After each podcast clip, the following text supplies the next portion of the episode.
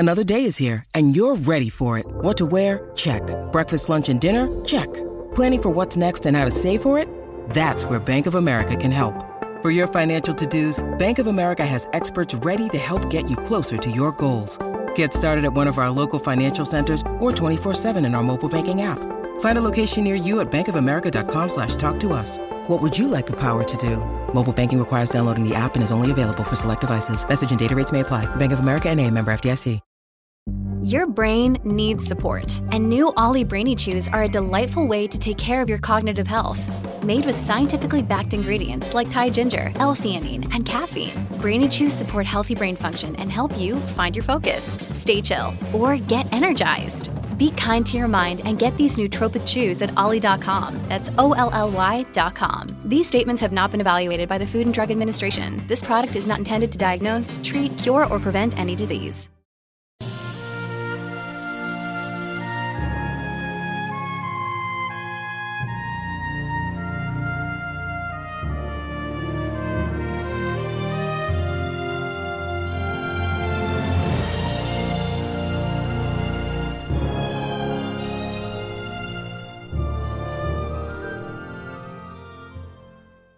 Welcome back, everyone, to one thousand one Stories for the Road. This is your host, John Hagedorn. Today, Chapter twelve and thirteen, from Wilkie Collins, The Moonstone.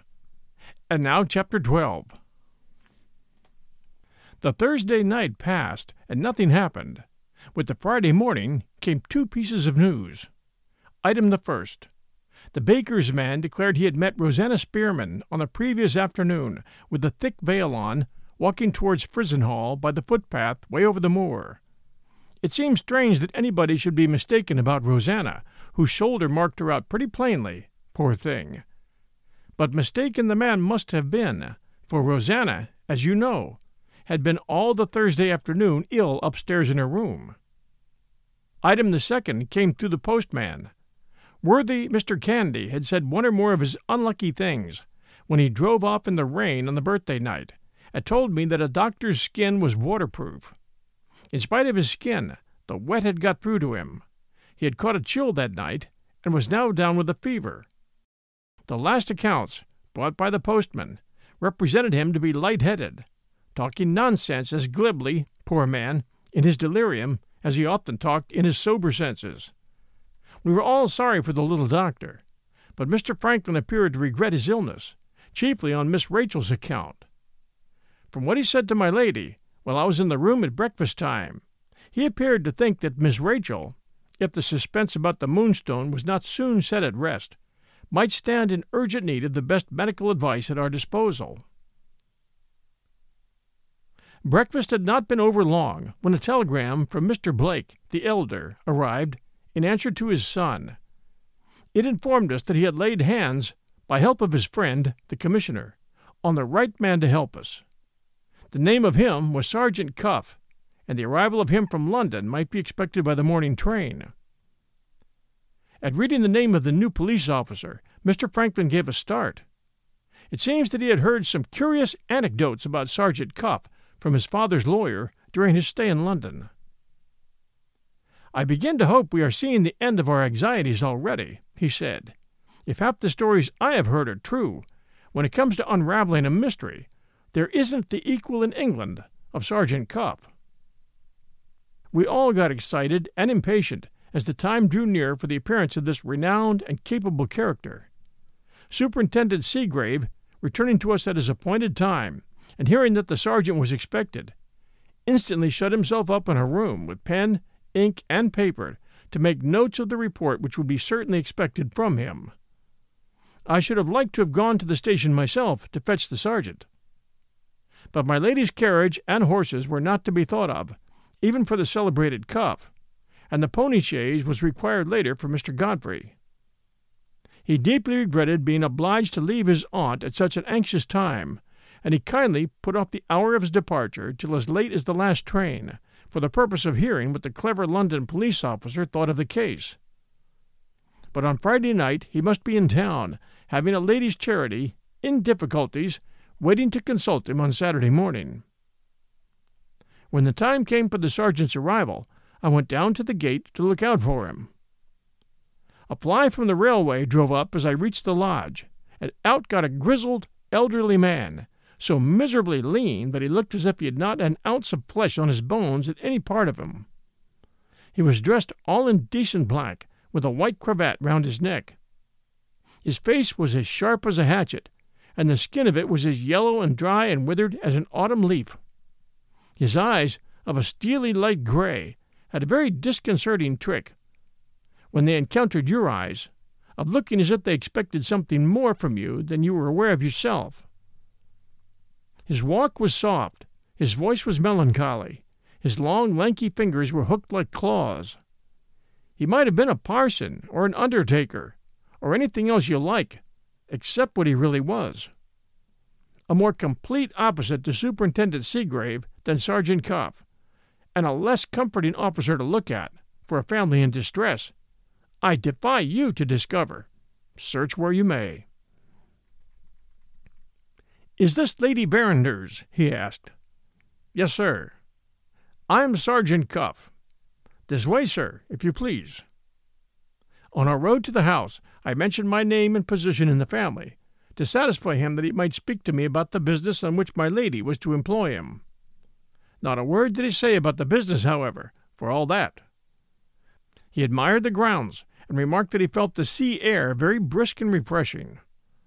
I privately wondered, on my side, how the celebrated Cuff had got his reputation. We reached the house in the temper of two strange dogs, coupled up together for the first time in their lives by the same chain. Asking for my lady, and hearing that she was in one of the conservatories, we went round to the gardens at the back, and sent a servant to seek her. While we were waiting, Sergeant Cuff looked through the evergreen arch on our left, spied out our rosary, and walked straight in, with the first appearance of anything like interest that he'd shown yet. To the gardener's astonishment, and to my disgust, this celebrated policeman proved to be quite a mine of learning on the trumpery subject of rose gardens. "Ah, you've got the right exposure here to the south and southwest," says the sergeant, with a wag of his grizzled head, and a streak of pleasure in his melancholy voice. "This is the shape for a rosary. Nothing like a circle set in a square. Yes, yes, with walks between all the beds. But they oughtn't to be gravel walks like these. Grass, Mister Gardner. Grass walks between your roses. Gravel's too hard for them. That's a sweet pretty bed of white roses and blush roses. They always mix well together, don't they? Here's the white musk rose, Mister Betteredge. Our old English rose, holding up its head along with the best and the newest of them." "Pretty dear," says the sergeant, fondling the musk rose with his lanky fingers, and speaking to it as if he was speaking to a child. This was a nice sort of man to recover Miss Rachel's diamond, and to find out the thief who stole it. "You seem to be fond of roses, Sergeant," I remarked. "I haven't much time to be fond of anything," says Sergeant Cuff, "but when I have a moment's fondness to bestow, most times, Mister Betteredge, the roses do get it. I began my life among them in my father's nursery garden, and I shall end my life among them, if I can. Yes, one of these days, please God, I shall retire from catching thieves and try my hand at growing roses. There will be grass walks, Mister Gardner, between my beds," says the sergeant, on whose mind the gravel paths of our rosary seem to dwell unpleasantly. "It seems an odd taste, sir," I venture to say, "for a man in your line of life." "If you will look about you, which most people won't do," says Sergeant Cuff, "you will see that the nature of a man's tastes is, most times, as opposite as possible to the nature of a man's business. Show me any two things more opposite one from the other than a rose and a thief, and I'll correct my taste accordingly, if it isn't too late at my time of life. You find the damask rose a goodish stock for most of the tender sorts, don't you, Mister Gardner? Ah, I thought so. Here's a lady coming. Is it Lady Verinder?" He had seen her before either I or the gardener had seen her, though we knew which way to look, and he didn't. I began to think him rather a quicker man than he appeared to be at first sight. The sergeant's appearance, or the sergeant's errand, one or both, seemed to cause my lady some little embarrassment.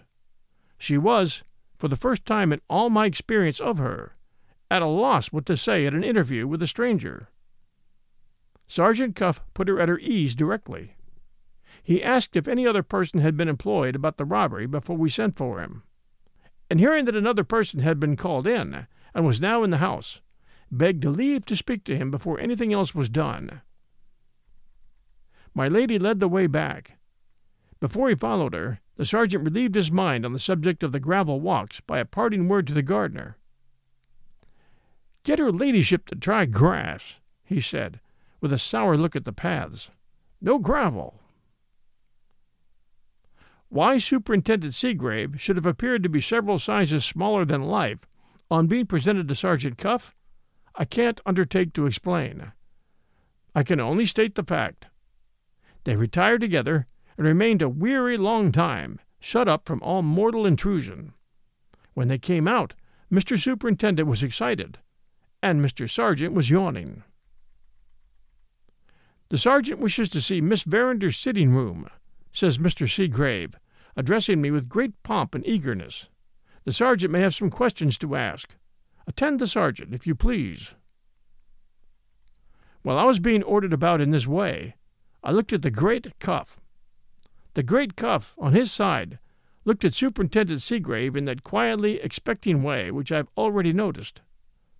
I can't affirm that he was on the watch for his brother officer's speedy appearance in the character of an ass. I can only say that I strongly suspected it. I led the way upstairs. The sergeant went softly all over the Indian cabinet and all around the boudoir, asking questions, occasionally only of Mister Superintendent, and continually of me, the drift of which I believed to have been equally unintelligible to both of us. In due time, his course brought him to the door, and put him face to face with the decorative painting that you know of. He laid one lean, inquiring finger on the small smear, just under the lock, which Superintendent Seagrave had already noticed, when he reproved the women servants for all crowding together into the room. "That's a pity," says Sergeant Cuff. "How did it happen?" He put the question to me. I answered that the women servants had crowded into the room on the previous morning, and that some of their petticoats had done the mischief. "Superintendent Seagrave ordered them out, sir," I added, "before they did any more harm." "Right," says Mister Superintendent, in his military way. "I ordered them out. The petticoats did it, Sergeant. The petticoats did it." "Did you notice which petticoat did it?" asked Sergeant Cuff, still addressing himself, not to his brother officer, but to me. "No, sir." He turned to Superintendent Seagrave upon that and said, "You noticed, I suppose?" Mister Superintendent looked a little taken aback, but he made the best of it. "I can't charge my memory, Sergeant," he said. "A mere trifle. A mere trifle." Sergeant Cuff looked at Mister Seagrave, as he had looked at the gravel walks in the Rosary, and gave us, in his melancholy way, the first taste of his quality which we had had yet. "I made a private inquiry last week, Mister Superintendent," he said. "At one end of the inquiry there was a murder, and at the other end there was a spot of ink on a tablecloth that nobody could account for. In all my experience along the dirtiest ways of this dirty little world, I've never met with such a thing as a trifle yet. Before we go a step further in this business, we must see the petticoat that made the smear, and we must know for certain when that paint was wet." Mister Superintendent, taking his set down rather sulkily, asked if he should summon the women. Sergeant Cuff, after considering a minute, sighed and shook his head. "No," he said. "We'll take the matter of the paint first.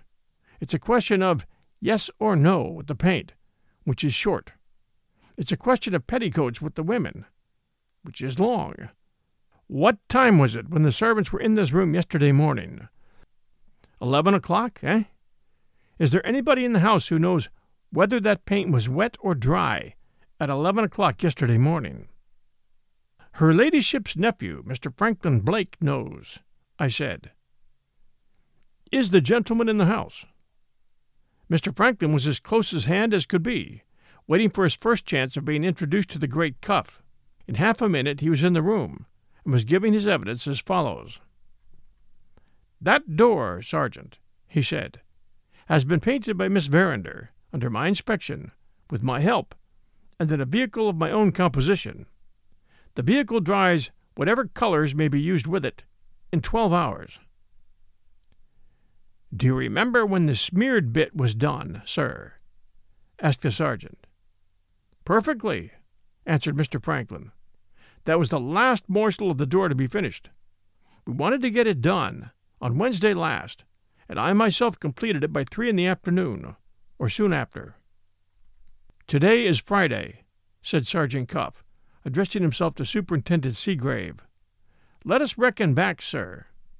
At three on Wednesday afternoon, that bit of the painting was completed. The vehicle dried it in twelve hours, that is to say, dried it by three o'clock on Thursday morning. At eleven on Thursday morning, you held your inquiry here. Take three from eleven, and eight remains. That paint had been eight hours dry, Mister Superintendent, when you supposed that the women servants' petticoats smeared it." First knockdown blow for Mister Seagrave. If he had not suspected poor Penelope, I should have pitied him. Having settled the question of the paint, Sergeant Cuff, from that moment, gave his brother officer up as a bad job, and addressed himself to Mister Franklin as the more promising assistant of the two. "It is quite on the cards, sir," he said, "that you have put the clue into our hands." As the words passed his lips, the bedroom door opened, and Miss Rachel came out among us suddenly. She addressed herself to the sergeant, without appearing to notice, or to heed, that he was a perfect stranger to her. "Did you say," she asked, pointing to Mister Franklin, "that he had put the clue into your hands?" "This is Miss Verinder," I whispered, behind the sergeant. "That gentleman, miss," says the sergeant, with his steely gray eyes carefully studying my young lady's face, "has possibly put the clue into our hands." She turned for one moment and tried to look at Mister Franklin. I say tried, for she suddenly looked away again before their eyes met. There seemed to be some strange disturbance in her mind. She colored up, and then she turned pale again. With the paleness there came a new look into her face, a look which had startled me to see. "Having answered your question, miss," says the sergeant, "I beg leave to make an inquiry in my turn. There is a smear on the painting of your door here. Do you happen to know when it was done, or who did it?" Instead of making any reply, Miss Rachel went on with her questions, as if he had not spoken, or as if she had not heard him. "Are you another police officer?" she asked. "I am Sergeant Cuff, miss, of the detective police." "Do you think a young lady's advice worth having?" "I shall be glad to hear it, miss." "Do your duty by yourself, and don't allow Mister Franklin Blake to help you." She said those words so spitefully, so savagely, with such an extraordinary outbreak of ill-will towards Mister Franklin, in her voice and in her look, that, though I had known her from a baby, though I loved and honored her next to my lady herself, I was ashamed of Miss Rachel for the first time in my life. Sergeant Cuff's immovable eyes never stirred from off her face. "Thank you, miss," he said. "Do you happen to know anything about the smear? Might you have done it by accident yourself?" "I know nothing about the smear." With that answer, she turned away and shut herself up again in her bedroom. This time I heard her, as Penelope had heard her before, burst out crying as soon as she was alone again. I couldn't bring myself to look at the sergeant. I looked at Mister Franklin, who stood nearest to me. He seemed to be even more sorely distressed at what had passed than I was. "I told you I was uneasy about her," he said, "and now you see why. Miss Verinder appears to be a little out of temper about the loss of her diamond," remarked the sergeant. "It's a valuable jewel. Natural enough." Natural enough. Here was the excuse that I had made for her when she forgot herself before Superintendent Seagrave on the previous day, being made for her over again by a man who couldn't have had my interest in making it, for he was a perfect stranger. A kind of cold shudder ran through me, which I couldn't account for at the time. I know now that I must have got my first suspicion, at that moment, of a new light, and horrid light, having suddenly fallen on the case, in the mind of Sergeant Cuff, purely and entirely in consequence of what he had seen in Miss Rachel and heard from Miss Rachel at that first interview between them. "A young lady's tongue is a privileged member, sir," says the sergeant to Mister Franklin. "Let us forget what has passed and go straight on with this business. Thanks to you, we know when the paint was dry. The next thing to discover is when the paint was last seen without that smear. You've got a head on your shoulders, and you understand what I mean." Mister Franklin composed himself and came back with an effort from Miss Rachel to the matter in hand. "I think I do understand," he said. "The more we narrow the question of time, the more we also narrow the field of inquiry." "That's it, sir," said the sergeant. "Did you notice your work here on the Wednesday afternoon, after you had done it?" Mister Franklin shook his head and answered, "I can't say I did." "Did you?" inquired Sergeant Cuff, turning to me. "I can't say I did either, sir." "Who was the last person in the room, the last thing on Wednesday night?" "Miss Rachel, I suppose, sir." Mister Franklin struck in there. "Or possibly your daughter, Betteredge." He turned to Sergeant Cuff and explained that my daughter was Miss Verinder's maid. "Mister Betteredge, ask your daughter to step up." "Stop!" says the sergeant, taking me away to the window, out of earshot. "Your superintendent here," he went on, in a whisper, "has made a pretty full report to me of the manner in which he has managed the case. Among other things he has, by his own confession, set the servants' backs up. It's very important to smooth them down again. Tell your daughter, and tell the rest of them, these two things with my compliments. First, that I have no evidence before me yet that the diamond has been stolen. I only know that the diamond has been lost. Second, that my business here with the servants is simply to ask them to lay their heads together and help me find it. My experience of the women servants, when Superintendent Seagrave laid his embargo on their rooms, came in handy here. May I make so bold, Sergeant, as to tell the women a third thing?" I asked. "Are they free, with your compliments, to fidget up and down stairs and whisk in and out of their bedrooms, if the fit takes them?" "Perfectly free," said the sergeant. "That will smooth them down, sir," I remarked, "from the cook to the scullion." "Yes, and do it at once, Mister Betteredge." I did it in less than five minutes. There was only one difficulty when it came to the bit about the bedrooms. It took a pretty stiff exertion of my authority, as chief, to prevent the whole of the female household from following me and Penelope upstairs, in the character of volunteer witnesses, in a burning fever of anxiety to help Sergeant Cuff. The sergeant seemed to approve of Penelope. He became a trifle less dreary, and he looked much as he had looked when he noticed the white musk rose in the flower garden. Here is my daughter's evidence, as drawn off from her by the sergeant. She gave it, I think, very prettily. But there, she is my child all over. Nothing of her mother in her. Lord bless you, nothing of her mother in her.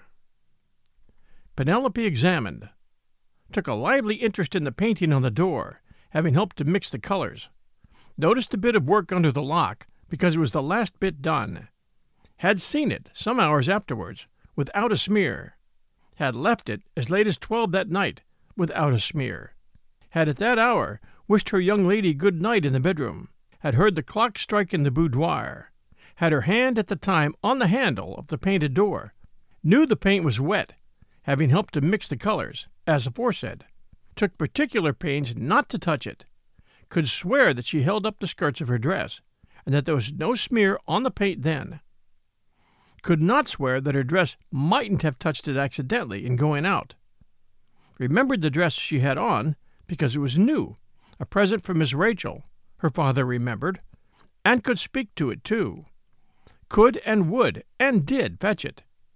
Dress recognized by her father as the dress she wore that night. Skirts examined. A long job from the size of them. Not the ghost of a paint stain discovered anywhere.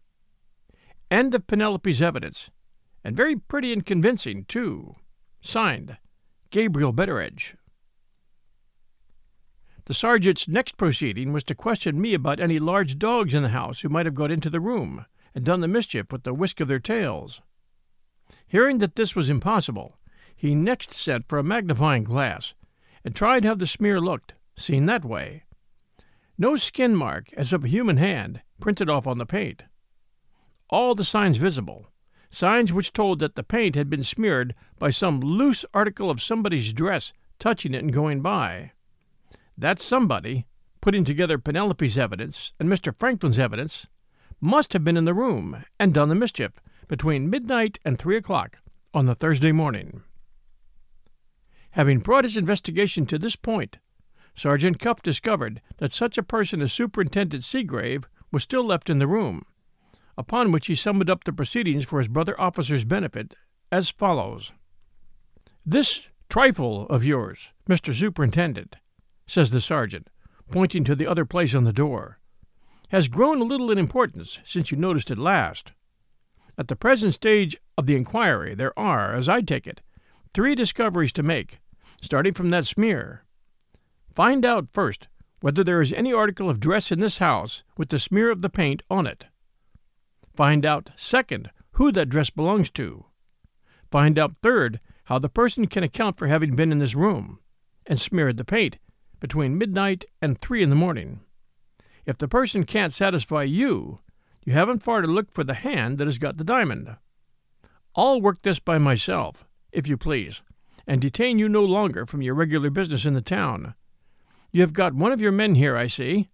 Leave him here at my disposal in case I want him, and allow me to wish you good morning." Superintendent Seagrave's respect for the sergeant was great, but his respect for himself was greater still. Hit hard by the celebrated Cuff, he hit back smartly to the best of his ability, on leaving the room. "I have abstained from expressing any opinions so far," says Mister Superintendent, with his military voice still in good working order. "I have now only one remark to offer on leaving this case in your hands. There is such a thing, Sergeant, as making a mountain out of a molehill. Good morning." "There's also such a thing as making nothing out of a molehill, in consequence of your head being too high to see it." Having returned his brother officer's compliments in those terms, Sergeant Cuff wheeled about and walked away to the window by himself. Mister Franklin and I waited to see what was coming next. The sergeant stood at the window with his hands in his pockets, looking out, and whistling the tune of "The Last Rose of Summer" softly to himself. Later in the proceedings, I discovered that he only forgot his manners so far as to whistle when his mind was hard at work, seeing its way inch by inch to its own private ends, on which occasions "The Last Rose of Summer" evidently helped and encouraged him. I suppose it fitted in somehow with his character. It reminded him, you see, of his favorite roses, and as he whistled it, it was the most melancholy tune going. Turning from the window, after a minute or two, the sergeant walked into the middle of the room and stopped there, deep in thought, with his eyes on Miss Rachel's bedroom door. After a little he roused himself, nodded his head, as much to say, "That will do," and, addressing me, asked for ten minutes' conversation with my mistress, at her ladyship's earliest convenience. Leaving the room with this message, I heard Mister Franklin ask the sergeant a question, and stopped to hear the answer also at the threshold of the door. "Can you guess yet," inquired Mister Franklin, "who has stolen the diamond?" "Nobody has stolen the diamond," answered Sergeant Cuff. We both started at that extraordinary view of the case, and both earnestly begged him to tell us what he meant. "Wait a little," said the sergeant. "The pieces of the puzzle are not all put together yet." And now Chapter thirteen of The Moonstone by Wilkie Collins. right after these sponsor messages. Hey, it's Kaylee Cuoco for Priceline. Ready to go to your happy place for a happy price? Well, why didn't you say so? Just download the Priceline app right now and save up to sixty percent on hotels. So whether it's Cousin Kevin's Kazoo Concert in Kansas City, go Kevin, or Becky's Bachelorette Bash in Bermuda, you never have to miss a trip ever again. So download the Priceline app today. Your savings are waiting. Go to your happy place for a happy price. Go to your happy price, Priceline. When you need mealtime inspiration, it's worth shopping Kroger, where you'll find over thirty thousand mouthwatering choices that excite your inner foodie. And no matter what tasty choice you make, you'll enjoy our everyday low prices, plus extra ways to save, like digital coupons worth over six hundred dollars each week. You can also save up to one dollar off per gallon at the pump with fuel points. More savings and more inspiring flavors make shopping Kroger worth it every time. Kroger, fresh for everyone. Fuel restrictions apply. And now we return with Chapter thirteen. I found my lady in her own sitting room. She started and looked annoyed when I mentioned that Sergeant Cuff wished to speak to her. "Must I see him?" she asked. "Can't you represent me, Gabriel?" I felt at a loss to understand this, and showed it plainly, I suppose, in my face. My lady was so good as to explain herself. "I am afraid my nerves were a little shaken," she said. "There is something in that police officer from London which I recoil from. I don't know why. I have a presentiment that he is bringing trouble and misery with him into the house. Very foolish and very unlike me. But so it is." I hardly knew what to say to this. The more I saw of Sergeant Cuff, the better I liked him. My lady rallied a little after having opened her heart to me, being, naturally, a woman of a high courage, as I've already told you. "If I must see him, I must," she said. "But I can't prevail on myself to see him alone. Bring him in, Gabriel, and stay here as long as he stays." This was the first attack of the megrims that I remembered in my mistress since the time she was a young girl. I went back to the boudoir. Mister Franklin strolled out into the garden and joined Mister Godfrey, whose time for departure was now drawing near. Sergeant Cuff and I went straight to my mistress's room. I declare my lady turned a shade paler at the sight of him. She commanded herself, however, in other respects, and asked the sergeant if he had any objection to my being present. She was so good as to add that I was her trusted adviser, as well as her old servant, and that in anything which related to the household, I was the person whom it might be most profitable to consult. The sergeant politely answered that he would take my presence as a favor, having something to say about the servants in general, and having found my experience in that quarter already of some use to him.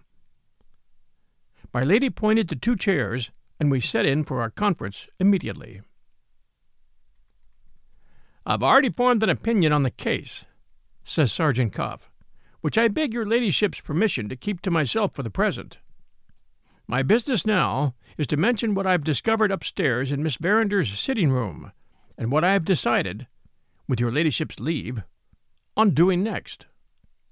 He then went into the matter of the smear on the paint, and stated the conclusions he drew from it, just as he had stated them, only with greater respect of language, to Superintendent Seagrave. "One thing," he said, in conclusion, "is certain. The diamond is missing out of the drawer in the cabinet. Another thing is next to certain.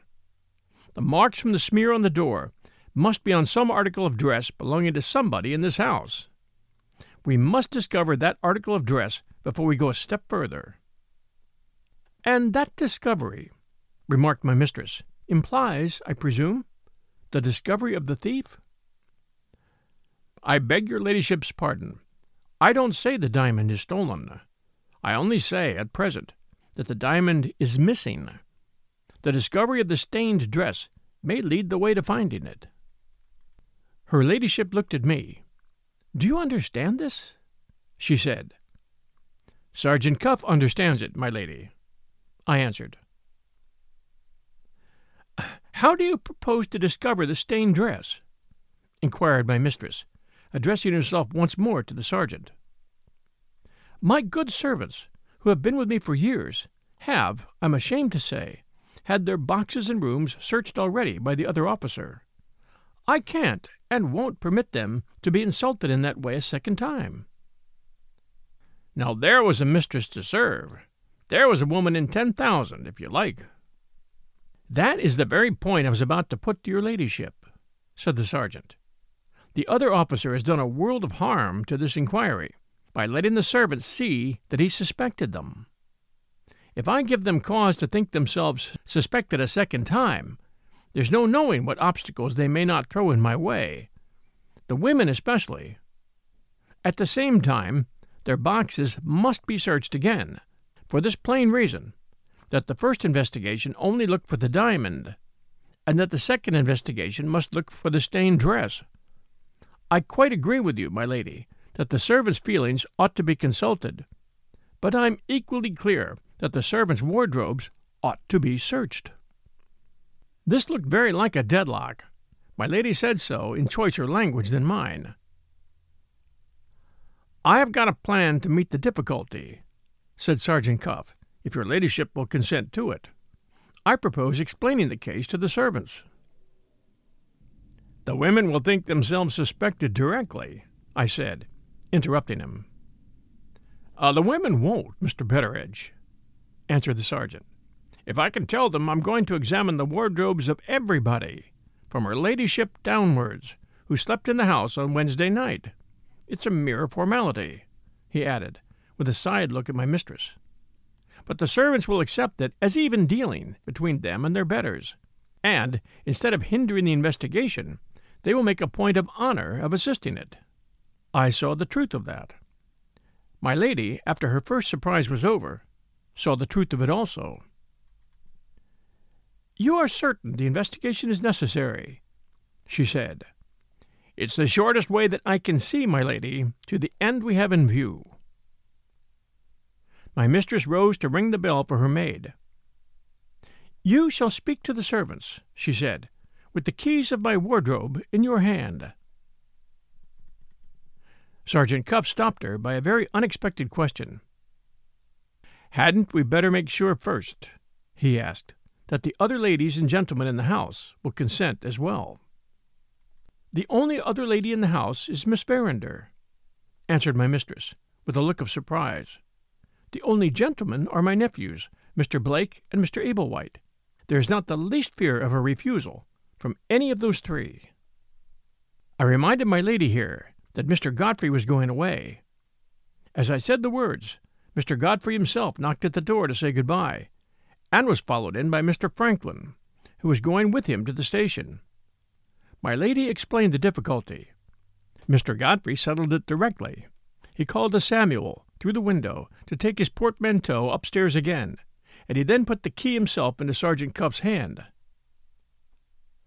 My luggage can follow me to London, he said, when the inquiry is over. The sergeant received the key with a becoming apology.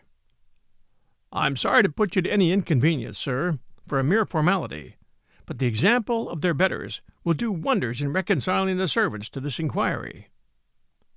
Mister Godfrey, after taking leave of my lady, in a most sympathizing manner, left a farewell message for Miss Rachel, the terms of which made it clearer to my mind that he had not taken no for an answer, and that he meant to put the marriage question to her once more at the next opportunity. Mister Franklin, on following his cousin out, informed the sergeant that all his clothes were open to examination, and that nothing he possessed was kept under lock and key. Sergeant Cuff made his best acknowledgments. His views, you will observe, had been met with the utmost readiness by my lady, by Mister Godfrey, and by Mister Franklin. There was only Miss Rachel now wanting to follow their lead, before we called the servants together and began the search for the stained dress. My lady's unaccountable objection to the sergeant seemed to make our conference more distasteful to her than ever, as soon as we were left alone again.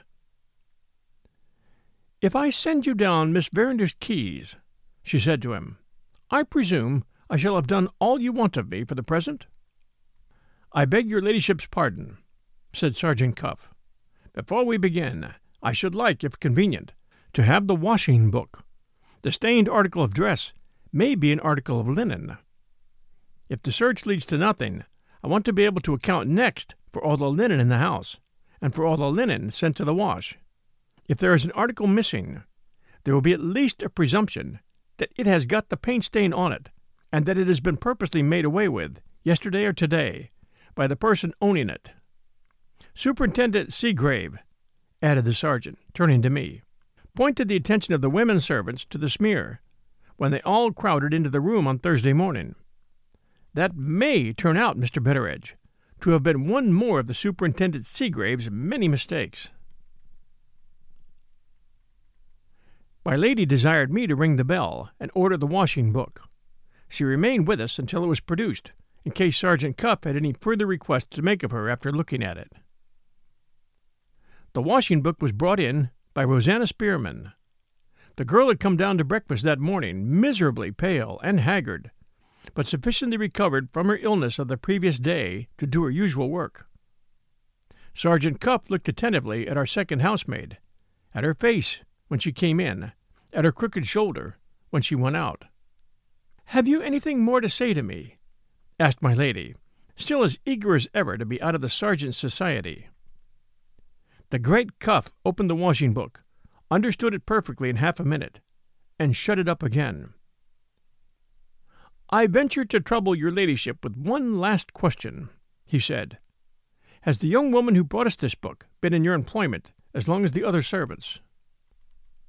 "Why do you ask?" said my lady. "The last time I saw her," answered the sergeant, "she was in prison for theft."